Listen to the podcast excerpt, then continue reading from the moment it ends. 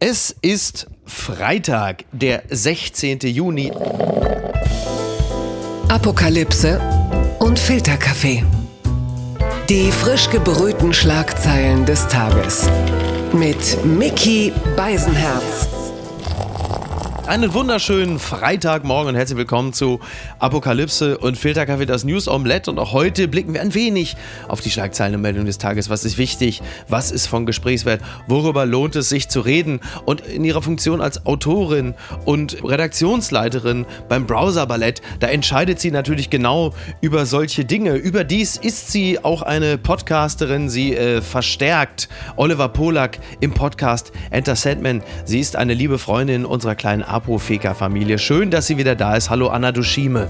Hallo Mickey Beisenherz, danke für die Einladung. Ja, das wurde ja auch mal wieder Zeit. Wir haben dich hier äh, vermisst, aber du warst ja nun auch in den besten aller Umstände. Äh, oh, du yes. bist äh, zwischenzeitlich Mutter geworden und äh, genießt die Freuden der Mutterschaft, wenn ich das äh, richtig aus den Zeilen rausgelesen habe. Ja, hast du sehr richtig gelesen. Es ist wirklich sehr schön. Ja, man, man, kann das ja immer mal wieder bei Instagram bewundern und es macht äh, sehr viel Freude und äh, macht, macht Lust auf Reproduktion. Äh, Dafür bin ich da. ja. Äh, übrigens, äh, eine Person ist äh, jetzt gerade wieder mal kurz aufgetaucht und zwar Til Schweiger. Der hat einen Vortrag gehalten und zwar in Dubai. In Dubai, da wo die Geißen sind und viele andere. Da hat Til Schweiger einen Vortrag gehalten und zwar für den durchaus nicht unumstrittenen Verkaufstrainer Dirk Kräuter und da war er eingeladen auf so einem Podium und hat dann über seine Arbeit als Produzent ein Vortrag, also es ist ja, wenn man hört, Til Schweiger hält einen Vortrag, dann äh, zuckt man ja innerlich schon ein bisschen zusammen. Mhm. Und äh, das aber dann wiederum in Dubai, also da kann man zumindest mal äh, draus schließen, dass er offensichtlich in der Lage ist, mal eine ganze Weile auf Alkohol zu verzichten. Ist ja jetzt nicht, also Dubai ist ja jetzt nicht klassisch Megapark, würde ich mal sagen. Mhm, das nicht, aber bestimmt hat er gute wie soll man sagen, Kontakte vor Ort? ich meine, sie machen es ihm ein bisschen leichter, ne? Ja. Naja, glaube ich auch. Naja, also wir hoffen, es geht ihm gut und ähm, komm mal hierzu.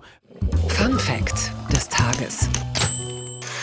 Was war er da? Henne oder Ei? Frage aller Fragen endlich beantwortet. Und wer könnte sowas besser beantworten als die Bild? Ich dachte, wir steigen einfach mal in diesen Tag ein äh, mit einer fundamentalen Erkenntnis, nämlich eben der Antwort auf die Frage, was war zuerst da? Henne oder Ei? Und der Daily Star will, und da ist die Bildzeitung natürlich weit vorne, Egg also exclusive wissen, dass es äh, dann tatsächlich die Henne war, denn äh, die eierlegende Spezies, äh, die war im Kern und im Grunde genommen lebend gebärend. So, also die lebend gebärenden. Vorfahren des Huhnes, die sind halt der Grund dafür, dass man jetzt sagen kann, nein, es gab nicht zuerst das Ei, sondern es gab die Vorfahren der Hühner, also zum Beispiel auch Me so zoische Meeresreptilien wie Ichthyosaurier und Plesiosaurier. Das ist doch schon mal, das ist doch toll, dass man am Freitagmorgen mit sowas schon mal glänzen kann, oder? Das ist ein Fun Fact für die Partys, die dann am Wochenende kommen, ne? Oder? Finde ich nämlich auch. Ich finde es übrigens faszinierend. Also, äh, das scheint sich ja bei, bei Jungs nun wirklich extrem durchgesetzt zu haben. Es gibt im Grunde genommen keinen Jungen im Alter zwischen drei und neun, äh, der nicht mit Dinosaurierkappen oder Pullis rumrennt. Und ich denke mal, also im Grunde genommen ist das so ein T-Rex und so Dinosaurier sind ja nichts anderes als einfach ein bisschen zu groß geratene Nackthühner. Und da können sie doch eigentlich theoretisch auch gleich mit dem Merch von Wiesenhof durch die Gegend rennen, oder? Das wäre nur die logische äh, Weiterführung. Aber weil du es gerade gesagt hast, das steht mir also auch bevor in zwei Jahren, ja? Ja, man kann das wahrscheinlich auch ein bisschen forcieren, aber äh, das könnte passieren. Aber ich finde es vor allen Dingen, also es gibt ja so tolle Mädchenkleidung, es gibt oft so beschissene Jungskleidung. Diese Jungs tragen dann auch diese, diese Dino-Pullover oft in so einem Ockerton. Weißt du, es sind dann so braune äh, Pullover mit so grünen Dinosauriern drauf und man denkt, oh, das sieht irgendwie aus, weiß ich nicht, so in so Popelfarben. Für mich, ich muss ganz ehrlich sagen, ich will jetzt nicht so New Agey klingen, aber für mich mhm. gibt's äh, inzwischen gar nicht so wirklich Mädchen- und Jungskleidung. Ich kaufe ja. immer das, was irgendwie, was ich so gerade so schön finde, mhm. mit dem Ergebnis, dass mein Sohn sehr oft für ein Mädchen gehalten wird. Und neulich hat jemand zu mir gesagt, habe ich gefragt, warum eigentlich? Also warum ja. denken? Ich frage mich, warum alle denken, dass er ein ähm, Mädchen wäre. Und dann sagte er, vielleicht wegen der Locken. Das ah. hat mich so ratlos zurückgelassen. Okay. Ich so, ach so, ich wusste gar nicht, dass Locken ist das ein, nur für mich. Ist das ein, Distinkt, ist das ein Distinktionsmerkmal von Mädchenlocken? Ja, das wüsste ich aber. Aber äh, interessant, weil das ging mir nämlich als kleiner Junge auch so. Ich hatte offensichtlich recht zarte Zügel und äh, da meine Mama in Kassel-Brauxel so anno 1981, als ich so vier war, äh, mich auch nicht ganz eindeutig gekleidet hat. Ich habe nämlich ganz viel Gelb getragen. Mhm. Kann ich mit Fug und Recht behaupten, dass ich das erste genderfluide erzogene Kind äh, im kompletten Ruhrgebiet gewesen bin. Also was aus mir geworden ist, das sieht man, aber aber gar nicht ah. schlecht. Also deine Mutter ja. sehr progressiv. Wirklich und ja und sie ist nun alles andere als eine Ideologin, aber sie fand das glaube ich irgendwie auch ganz. Ich glaube, sie hätte als zweites Kind einfach lieber ein Mädchen gehabt. Und äh, wenn sie dann im im Kinderbekleidungsgeschäft war und die Frage kam, ist es für einen Jungen oder ein Mädchen, da sagte sie gerne einfach nur für ein Kind. Toll. Weißt oder damit könnte man heute bei Twitter jeden Diskurs gewinnen mit solchen Sätzen. Sofort. Ja. K1, K2. Die dominieren ja den Diskurs. ja, das ist richtig. Das ist absolut richtig. Genau. Klassischer Twitter-Post. K1 hat mich gerade eben noch gefragt, also K1 in Klammern 4, hat mich eben noch gefragt, Mama, wann kommt denn endlich das Gebäudeenergiegesetz? Die Schlagzeile des Tages.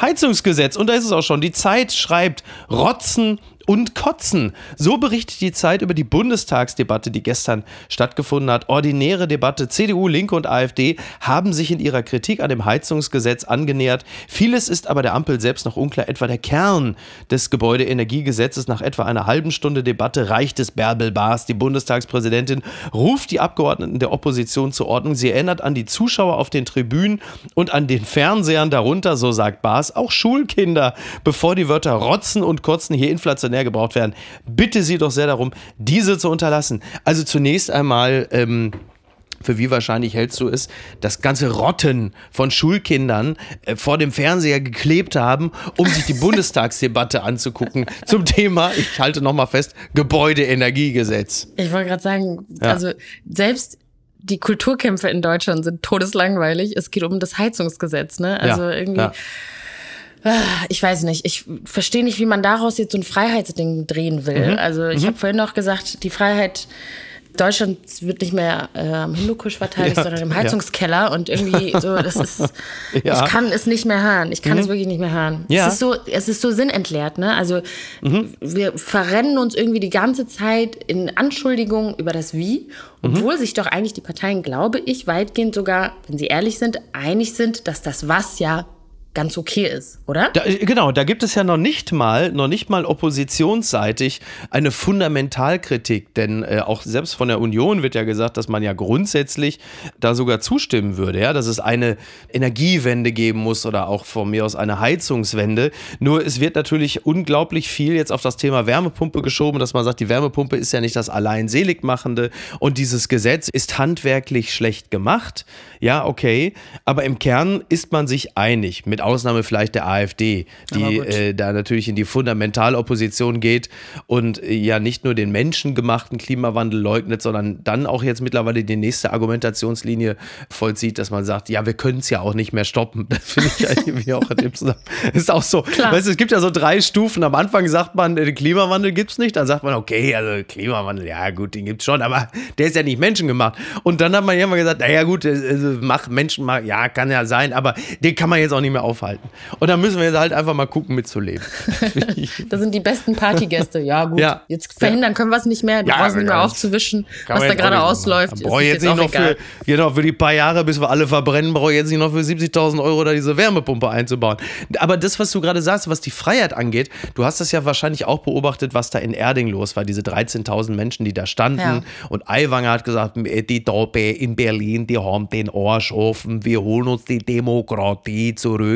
Ähm, ich glaube, das sind natürlich noch, wie soll man das sagen, so diskursive Altlasten, die wir jetzt aus der Corona-Zeit da natürlich gleich mit rüberschleppen. Also es gibt sicherlich auch ein paar, und ich würde mal behaupten, weitestgehend normale Bürger, die einfach grundsätzlich keinen Bock haben, ihre Heizung auszutauschen. Das ist weder rechts noch radikal noch irgendwas. Das kann man ja durchaus vertreten. Und dann hast du aber auch von diesen 13.000 sicherlich eine ganz gute Menge an Leuten, die auch schon während Corona da gestanden haben und die jetzt aus den unterschiedlichsten Quellen auch das Gefühl Gefühl vermittelt bekommen haben, wieder einmal greift der Staat massiv in ihre persönliche Freiheit ein und so entsteht der Eindruck, die Wärmepumpe ist die neue Impfung. Also du hast jetzt äh, Pumpenskeptiker, die da stehen und sagen, wir lassen uns hier nicht vom Staat schon wieder gängeln. So. Und ich dachte, ich wäre der einzige Pumpenskeptiker, weil ich so ungern Sport mache. Nee, aber im Ernst, äh, ich habe da echt das Gefühl, also es geht immer gar nicht so darum, dass man irgendwie skeptisch ist oder so ein paar mhm. Fragen hat, weil das mhm. finde ich total, wie du schon sagst, das ist weder rechts noch irgendwas, das ist gesund. Das kostet das ja auch richtig Geld im Zweifel, so. ne? Also ja, klar. ist ja auch legitim. Das ist absolut legitim. Aber äh, es geht immer so ein bisschen darum, mit wem man sich so gemein macht. Und da finde ich, mhm. darf man da nicht äh, die Menschen da so für so dumm und naiv verkaufen, als ob sie nicht äh, wüssten, mit wem sie da oder neben wem sie da mhm. marschieren und demonstrieren und Montagsdemos äh, organisieren. Deshalb, ja. das ist wie bei den Corona-Demos, wie auch jetzt in Erding. Ich glaube, die Menschen wissen sehr wohl, mit wem sie da äh, eben Hand in Hand gehen. Und leider vergiftet es eben diese Diskussion um diese mhm. doch eigentlich validen Fragen, ne, die, die man auch durchaus haben darf. Die gute Tat des Tages. Showdown um Asyldeal. Grünen Jugend will Baerbock in die Schranken weisen, das berichtet NTV. Die Zustimmung der Bundesregierung zur Reform der äh, EU EU-Asylpolitik spaltet die Grünen. Beim kleinen Parteitag am Samstag will die grüne Jugend ihre Bundesminister zur Kurskorrektur zwingen. Ein heftiger Streit ist unvermeidlich. Also es geht unter anderem äh, darum, ich zitiere, wir müssen Annalena anzählen. Das Vertrauen vieler Grüner in die einst über alle Flügel hinweg beliebte Baerbock scheint dahin. Und ich zitiere an dieser Stelle nochmal die Parteijugend. Als Grüne machen wir unsere finale Zustimmung von substanziellen Verbesserungen wie der grundsätzlichen Ausnahme von Kindern und Familien aus dem Grenzverfahren einer verpflichtenden Verteilung von Geflüchteten sowie der Verhinderung von Haft und Lage an den Außengrenzen und einer vollumfänglichen inhaltlichen Prüfung eines jeden Asylantrags abhängig. Tja, da steht man jetzt. Und die Grünen, die ja schon in Sachen Waffenlieferungen, aber auch natürlich äh, im Zusammenhang mit Klimaschutz oder Lützerath schon einige Kompromisse haben machen müssen, stehen jetzt mit dem Thema Asyl wieder mal in der Situation, dass sie ein paar fundamentale Positionen aufweichen. Und die grüne Jugend, deren Job ist es ja auch, geht da jetzt in die Opposition innerhalb der Partei und geht an die Vordersten und sagt, das machen wir nicht mit. Also ich finde, die grüne Jugend macht eigentlich den Job der Mutterpartei. Und äh, mhm. ich frage mich, wie viele Kompromisse macht man denn, bis man seine eigene Identität komplett aufgibt und den ja. Kern der Partei? Ich bin extrem wütend, ehrlich gesagt. Es geht mhm. auch um größer als, also um was Größeres als nur um jetzt diese innerparteilichen Querelen, sage mhm. ich jetzt mal. Ja. Äh, es geht um Menschenleben. Erst gestern ist, glaube ich, vor der griechischen Küste ein Boot mhm. untergegangen mit, äh, glaube ich, fast 700 Menschen. Menschen. Ja, ja. Ne? Und irgendwie äh, jetzt auf jeden Fall 78 Tote. Darunter sind ja auch immer, also ich weiß nicht, wie es dir geht. Jetzt mit Kind, finde ich, sehe ich solche Dinge auch mhm. nochmal noch mal anders. Und ja. Darunter noch, also ist es, ist es so, dass das für total. dich nochmal, dass du das nochmal dadurch einen Perspektivwechsel, also vielleicht nicht Perspektivwechsel, aber nennen wir es mal eine Perspektivschärfung äh, ja. erlebst? Ja. Weil guck mal, okay, also das hat auch ein bisschen was mit meiner Biografie zu tun, wobei ich aber auch mhm. glaube, dass man auch ohne die Biografie, die ich habe, ohne die zu teilen, ja. dass man da eigentlich auf der Seite der Menschen, auch wenn sich das jetzt so cheesy anhört, sein müsste. Klar. Denn naja. Es sind nicht Zahlen, es sind auch nicht irgendwelche Abkommen, es sind auch nicht irgendwelche strategischen, strategisches Geschacher in der mhm. EU. Es geht um Menschen, die wie wir alle ein Recht darauf haben, ein besseres Leben zu suchen ja. und zu finden. Und wenn dann ein Olaf Scholz sich dahinstellt angesichts solcher humanitären Katastrophen und dann versucht, also, dass Olaf Scholz versucht, einen Witz zu machen, das an sich ist schon schwierig. Ja, das ist richtig. Aber dann in dieser Situation einen Witz zu machen, äh, irgendwie und sagt, Deutschland müsste ja die längste Küste am Mittelmeer haben, länger als die anderen Mittelmeeranrainerstaaten. Gemessen daran, da wie viele, viele, Flüchtlinge bei uns anlanden. Ne? Genau. genau. So, ich ja. sage mal auch gern zu meinem Freund, überlass äh, die Comedy den Profis. Und das würde ich auch gern Olaf Scholz in dem Fall sagen. Übrigens, Aber ganz kurz am Rande, ist natürlich auch so bitter, ne, dass Olaf Scholz sich in seiner langen Karriere das erste Mal an einem Witz versucht hat und der ist dann ausgerechnet auf auf dem Boden der Migrationsfrage, das, da war er nicht so besonders schlau beraten. Ja, da hat er, wie, wie die Amerikaner sagen, he did not feel the room, so, also das wär, hätte ja. er vielleicht irgendwie ahnen können, dass das daneben geht. Genau, aber es handelt sich um Menschen wie du und ich, es handelt sich um Menschen, die das ähm, Recht haben, meiner Meinung nach, ihr Glück woanders zu versuchen und ja. nochmal Menschen, die sich auf so ein Boot setzen, weil sie hoffen, dass auf der anderen Seite etwas Besseres wartet, machen das nicht, weil sie lustig sind und machen mhm. das auch nicht für die paar Euro äh, in Deutschland, die sie dann in Deutschland bekämen, sondern die machen machen das, weil sie ein neues Leben für sich und für ihre Kinder aufbauen wollen. Und das spricht mich total an. Mhm. Sorry. Ja, absolut. Ist ja auch klar. Also ich teile dieses Gefühl auch. Die werden sich höchstwahrscheinlich auch nicht von veränderten Gesetzgebungen abschrecken lassen. Ne? Das ist, glaube ich, grundsätzlich der Denkfehler, dass man davon ausgeht, wenn die Gesetzeslage in Europa sich geändert hat und die Asylzentren an den Außengrenzen sind oder was auch immer da gerade ja. die neue Legislative ist, das wird niemanden davon abhalten, sein Glück trotzdem zu versuchen, weil natürlich der Gedanke immer da ist, schlechter als hier wird es dort niemals sein. So kann ja. es nicht werden. Das stimmt ja auch. Und es werden sich ja auch Fluchtursachen ja nochmal A, verschärfen und auch noch neue dazukommen. Ne? Stichwort Klimawandel beispielsweise. Richtig. Und da kann man natürlich grundsätzlich auch immer die Frage stellen, was ist denn eigentlich ein legitimer Flucht beziehungsweise auch ein, ein Grund für das Gestatten von Asyl? Also ne, die berühmten Kriegsflüchtlinge. Aber es gibt ja ganz andere Gründe, die ja genauso schrecklich sind. Also ne, die gute Frage, also was ist jetzt, was ist die schlimmere Bedrohung vom Tode? Eine Granate, die dir auf den Kopf fliegt oder das langsame Verhungern, weil du halt weder fischen noch irgendein Ackerland bestellen kannst. Also was ja. ist denn jetzt ein legitimer Grund, Asyl zu suchen bzw. zu finden? Und wer entscheidet das? Und ich finde, ja. die PolitikerInnen, die da ähm, die Stimmung in der Gesellschaft vergiften und verschärfen für mhm. eben machtpolitisches Kalkül, die haben da auf jeden Fall Menschenleben auf dem Gewissen. Mhm. Aber trotzdem, auf, um jetzt mal, äh, ich will noch nicht mal sehen, der Advokat des Teufels ist natürlich auch Quatsch, weil ich halte bei aller Kritik an der Politik Nancy Faeser und so äh, grundsätzlich für ehrenhafte Leute. Sie machen da aber natürlich, sie vertreten eine zynische Politik mit. Absolut. Und doch muss man ja die Frage stellen, wie willst du in einem in Anführungsstrichen geeinten Europa einen Schlüssel finden, der Migration also sag mal, so steuert, dass es humanen Bedingungen am nächsten kommt, aber auch auf eine Art und Weise geschieht, dass du die Bevölkerung der einzelnen Länder äh, nicht komplett gegen Migration aufbringst. Also es mhm. ist, glaube ich, ein, ein zynisches Geschäft, in dem es eine ideale Lösung gar nicht geben kann.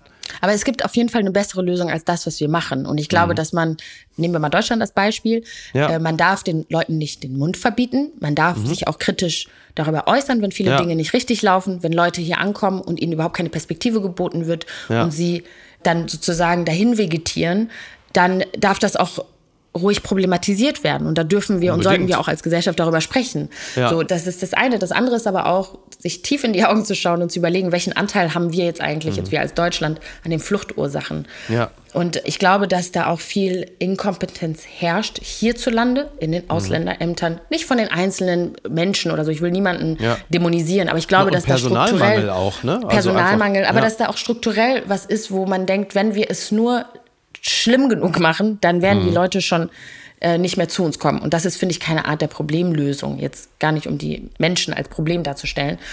Aber die Migration, die nicht vernünftig geordnet wird, und ich meine das nicht, wie rechte Politiker das meinen mit ordnen, das ist ja durchaus ein Problem. Und darüber sollten wir reden.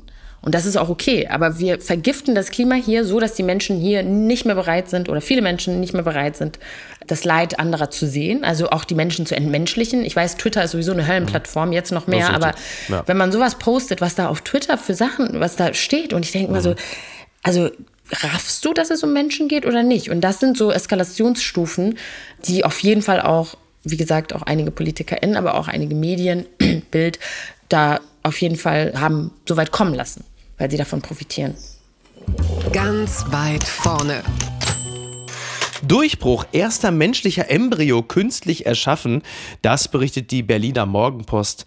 Biologen ist es offenbar erstmals gelungen, menschliche Embryonen künstlich zu erzeugen. Der Durchbruch wirft ethische Fragen auf. Ohne Einsatz von Eizellen oder Spermien. Wissenschaftler in Großbritannien haben nach eigenen Aussagen zum ersten Mal menschliche Embryonen komplett auf künstlichem Wege im Labor erschaffen. Anders als bei einer künstlichen Befruchtung sind die Embryonen nicht durch die Verschmelzung einer natürlichen Eizelle mit einer natürlichen Samenzelle Stammzelle entstanden, sondern stattdessen durch die Herstellung aus embryonalen Stammzellen.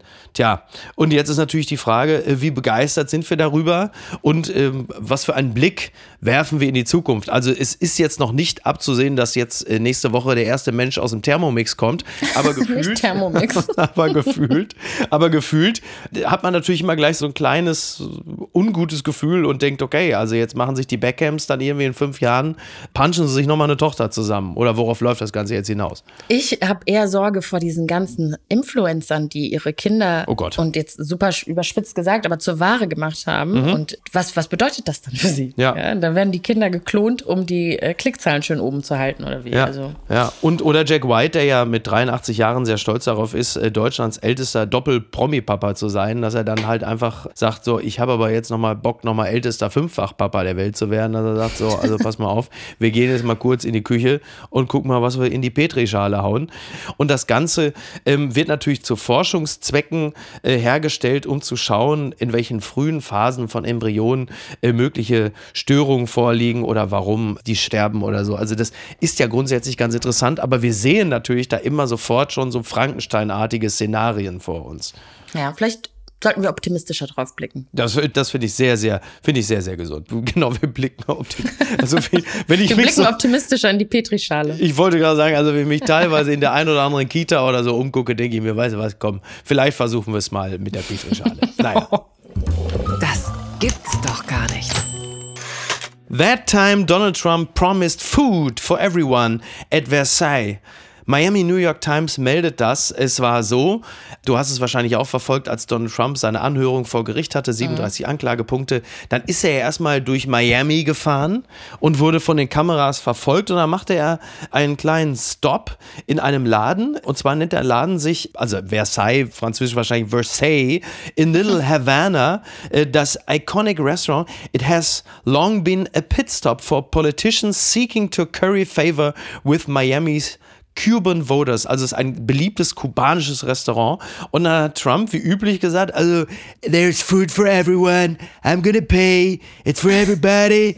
Und dann hat er aber, das, er ist aber nur ein paar Minuten da geblieben, ist abgehauen und natürlich konnte niemand etwas bestellen und auch niemand hat etwas bekommen und er hat schon mal für niemanden bezahlt.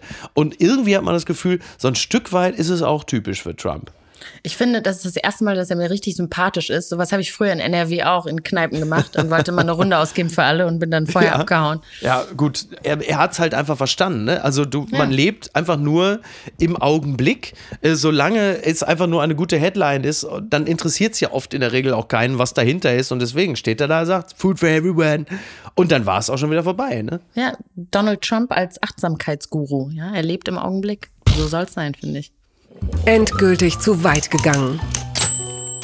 Werbung mit Transgender-Influencerin Bud Light verliert Spitzenplatz bei US-Bieren. Das berichtet der Spiegel. Jahrzehntelang war Bud Light in den USA das meistverkaufte Bier. Nach der Aufregung über eine Werbung mit einer Transgender-Influencerin landete die Marke nun hinter einem Bier, das in Mexiko produziert wird. Ja, das äh, war ja im April. Äh, da hat der Konzern in den sozialen Medien eine Werbeaktion mit der Schauspielerin und Influencerin Dylan Mulvaney gestartet.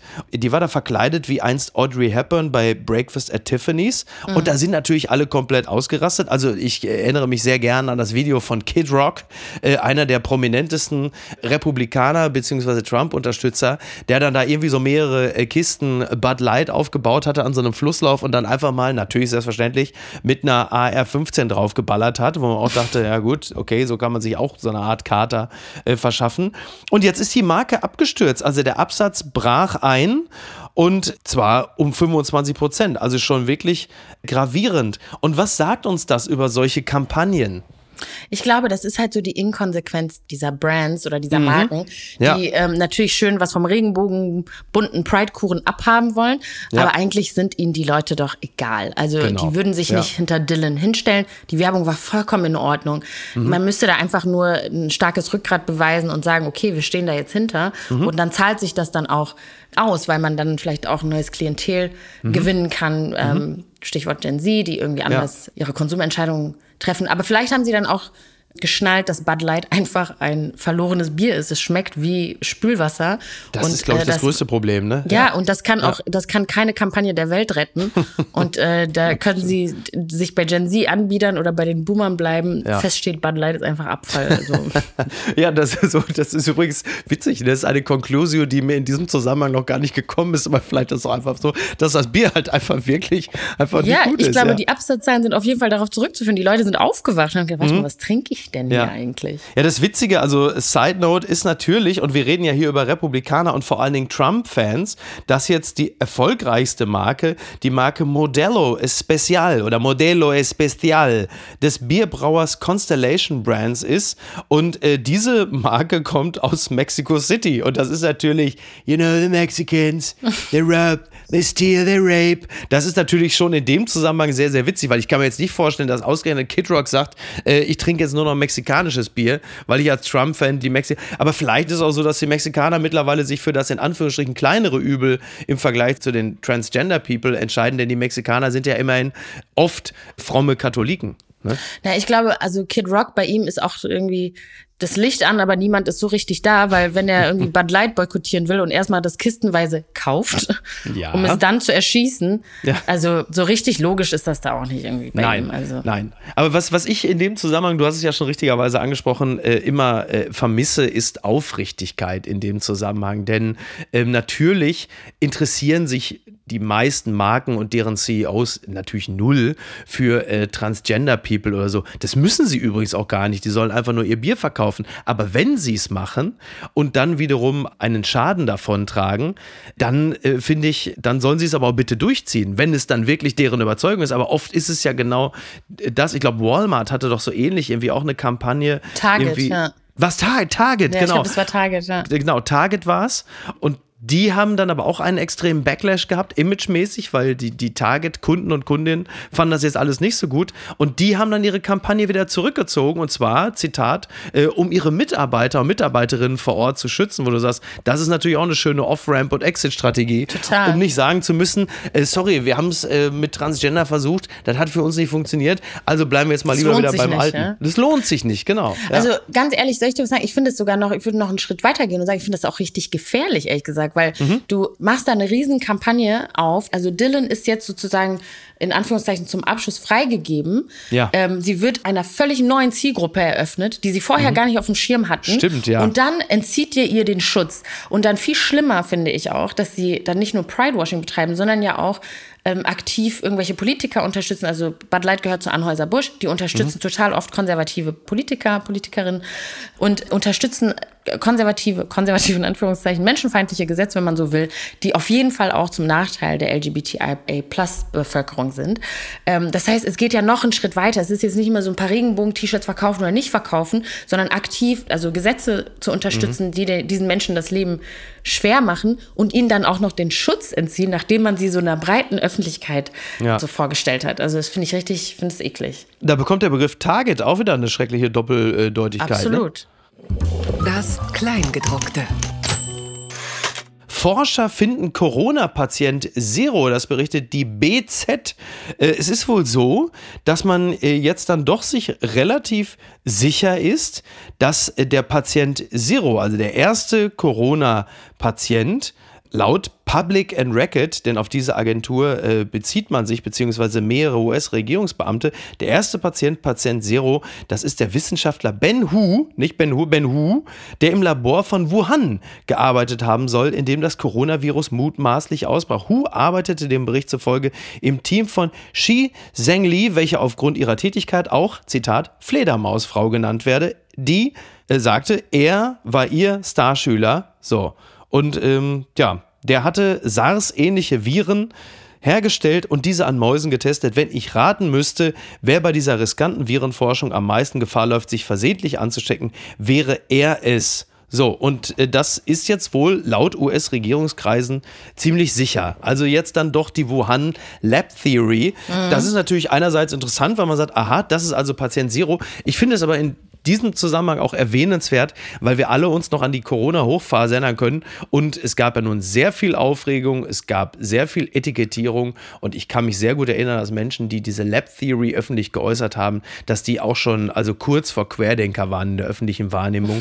Und ja. in der Rückschau stellen wir fest, naja, vielleicht muss man zumindest bei der einen oder anderen Mutmaßung nicht gleich ganz so äh, skandalisiert reagieren, denn es könnte sich möglicherweise sogar als richtig rausstellen. Ja, hinterher ist man ja immer schlauer. Aber auch ja. da, glaube ich, ging es auch immer darum, vor allem, wer diese Theorie propagiert und mit ja, wem ja. Äh, die sozusagen Hand in Hand gelaufen sind. Mhm. Aber ich finde es so krass, mich hätte, wenn ich auch nur in Frage gekommen wäre, Patient Zero zu sein für Corona. Ja. Mich hättest du niemals gefunden, Mickey. Ich wäre, was? Also ich hätte mich für immer krank gemeldet, wäre weg und der hätte, also wie bitte, ja. dass er sich hat finden lassen, finde ich krass. Das stimmt, das stimmt, ja. Der muss doch eigentlich ähm, polizeilich geschützt werden, oder? Gibt es dann, jetzt mal ernst gemeint, also gibt es da nicht Leute, die da irgendwie ernsthaft dir in Gefahr bringen wollen? Ja, ich weiß auch nicht, ne? Also ich meine, man ist ja schon erstaunt, dass dieser äh, Herr Hu überhaupt noch lebt. Also es hätte ja auch sein können, dass die chinesische stimmt. Regierung sagt, den lassen wir jetzt mal wie ein paar andere mal für eine ganze, also für die nächsten 60 Jahre seines Lebens erstmal verschwinden, weil das ist ja jetzt auch für uns nicht so besonders gut. Also die chinesische Regierung kann ja kein Interesse daran haben, dass diese Wuhan Lab Theory äh, sich jetzt als wahr herausstellt. Ich meine, hundertprozentig klären wird man es nie können. Und äh, die Wet Market Theorie ist ja im Kern auch nicht völlig falsch, weil die Gefahr, dass wenn der Mensch zu nah ans Tier ranrückt und sich Spezies begegnen, die sich in der normalen Welt nie begegnen würden, die ist ja grundsätzlich immer noch weder gebannt noch völlig von der Hand zu weisen. Aber ja. es ist dann jetzt offensichtlich Ben Hu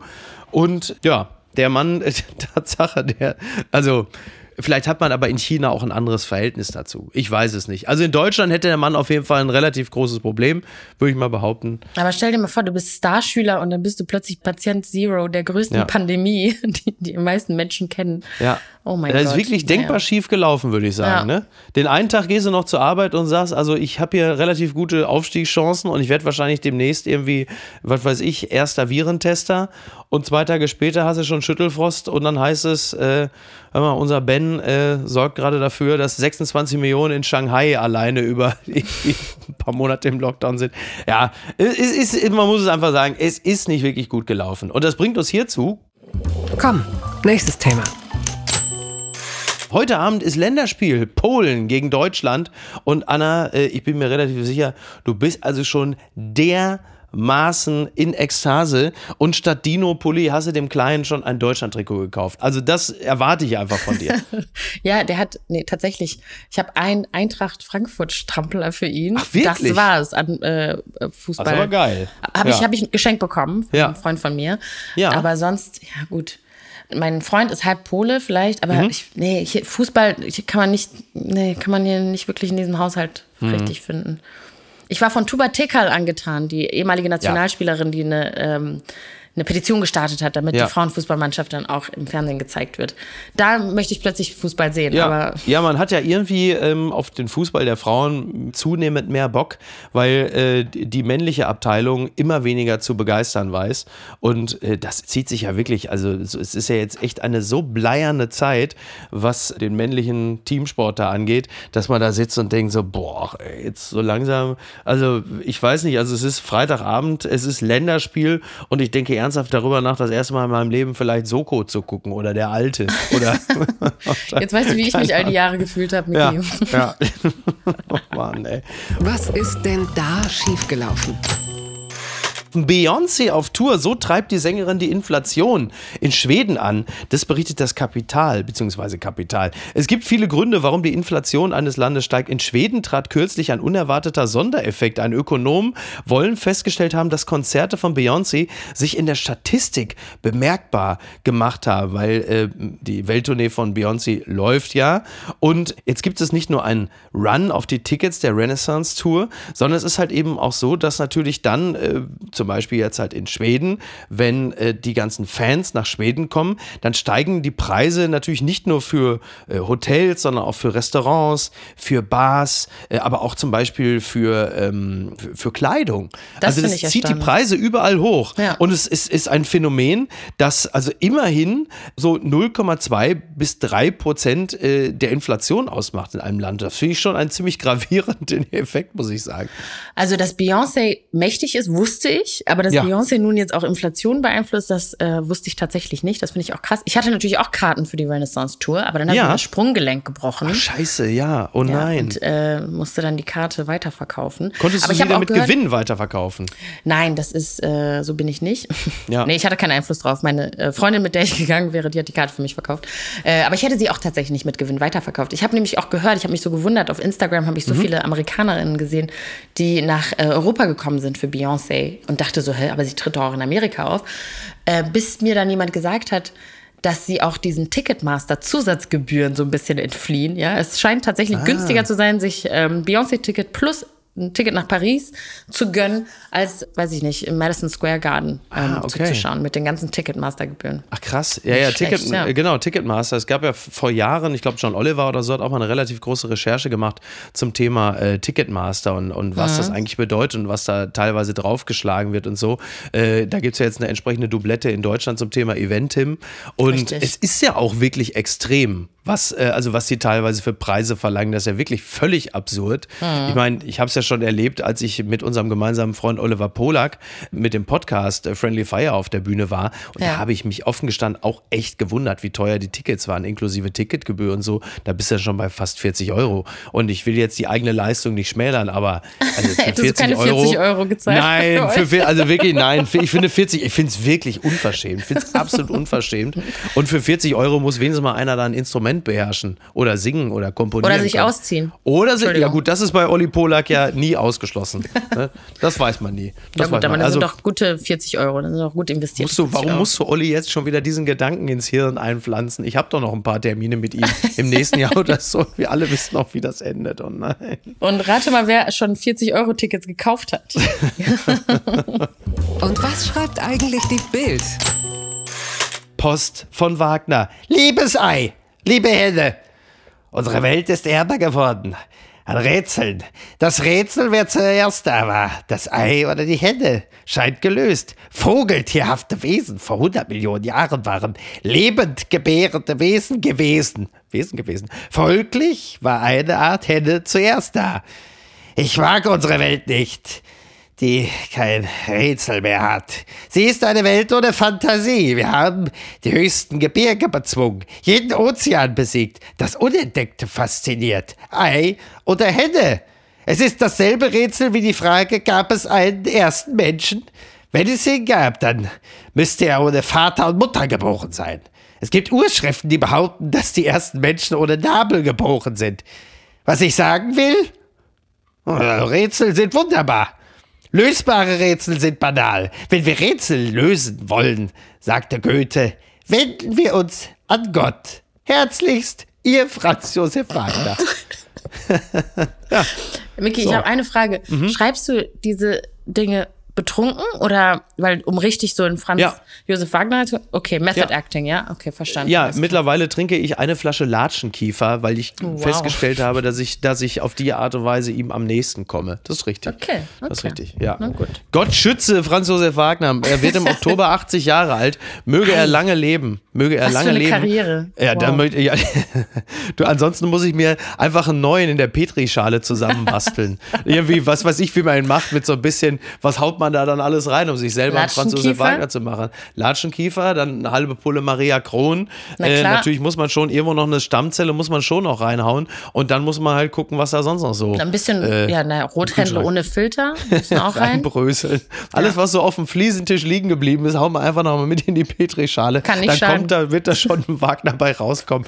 bei 20 Grad, einfach niedrig Temperatur gar. Naja, wir gucken mal. Anna, ich danke dir ganz herzlich. Du bist äh, in Kürze äh, wieder bei Enter Sandman mit Olli yes. Polak zu hören. Und wann bist du wieder offiziell in Charge beim Browser Ballett? Ab Januar. 2024. Ah ja, okay, noch ein bisschen da hast Zeit. Noch ein bisschen, hast du noch ein bisschen Zeit. Dann kannst du in der Zeit ja noch mal hierher kommen, wenn du magst. Ja, sehr gerne, Miki. Sehr, sehr Würde gerne. ich mich sehr freuen. Ja. Dann machen wir das doch so. Oh, ich höre da im Hintergrund auch schon Geschrei. Ich höre im Hintergrund Richtig. Geschrei. Es wird Zeit. Es wird Zeit. Danke für die Einladung. Anna, immer gerne. Dankeschön. Mach's Und gut. schönes Wochenende. Dankeschön. Bis denn. ciao. ciao. ciao. Apokalypse und Filtercafé ist eine Studio Bummens Produktion mit freundlicher Unterstützung der Florida Entertainment. Redaktion Niki Hassania. Executive Producer Tobias Baukhage. Produktion Hannah Marahiel. Ton und Schnitt Niki Fränking. Neue Episoden gibt es immer montags, mittwochs, freitags und samstags. Überall, wo es Podcasts gibt. Stimme der Vernunft und unerreicht gute Sprecherin der Rubriken Bettina Rust.